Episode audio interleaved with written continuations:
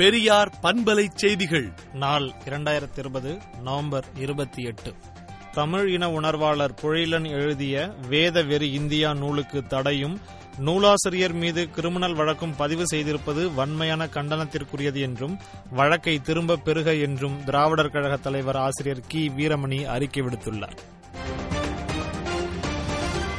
அரசு பணியில் உள்ள அதிகார வர்க்கத்தினர் வரி செலுத்தும் மக்களின் பிரச்சினைகளை நேர்மையாக அணுகி தீர்க்க வேண்டும் என்று திராவிடர் கழக தலைவர் ஆசிரியர் கி. வீரமணி வலியுறுத்தியுள்ளார். பெரியார் திடலில் இன்று நடைபெற்ற வரியியல் வல்லுநர் ராஜரத்னம் அவர்களின் நினைவேந்தல் நிகழ்ச்சியில் மறைந்த அவரது படத்தையும் அவரது புதல்வர் மருத்துவர் ஷியாம் சுந்தர் படத்தையும் திறந்து வைத்து பேசிய அவர் அரசு பணியில் நேர்மையும் நாணயமும் அவசியம் என்று வலியுறுத்தினார்.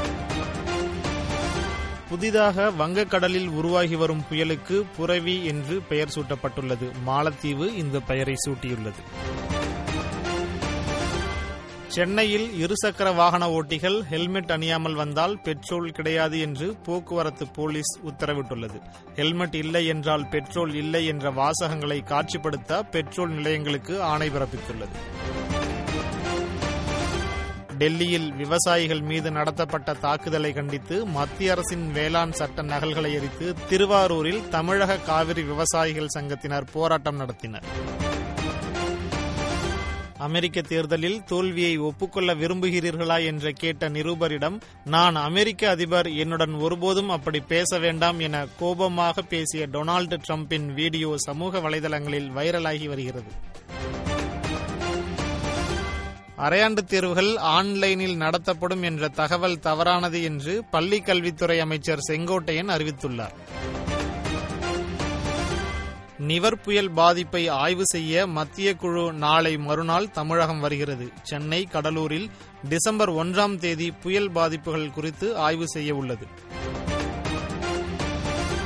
மக்கள் தொகையில் ஏழு நபர்களுக்கு ஒருவர் உளவியல் பிரச்சனையால் பாதிக்கப்படுவதாக கூறப்படுவது உண்மையா என்றும் இந்திய மக்கள் தொகையில் அதிகமானோர் சந்திக்கும் உளவியல் பிரச்சினை என்ன என்றும் சென்னை உயர்நீதிமன்ற நீதிபதிகள் கேள்வி எழுப்பியுள்ளனர்.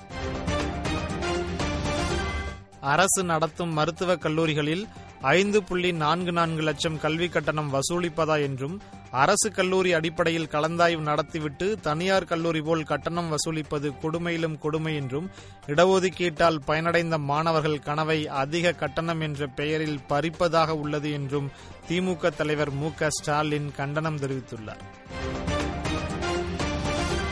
மாட்டின் சாணமும் மூத்திரமும் கழிவுப் பொருள்கள் என்பதனை ஒப்புக்கொள்ளாமல் அதற்காக பல கோடி ரூபாயை அழித்து தனியாக துறையை உருவாக்கி வரும் மத்திய பாஜக அரசின் செயல்பாடுகளை கண்டித்தும் விளக்கியும் மதபோதையில் ஆபத்தான வேலையில் இறங்கும் பாஜக ஆட்சியின் போக்கை தடுத்து நிறுத்த வேண்டும் என்றும் கூறி ஆட்சியின் மதவாத பிற்போக்குத்தனம் கடிவாளம் தேவை என்னும் தலைப்பில் விடுதலை நாளேடு தலையங்கம் தீட்டியுள்ளது.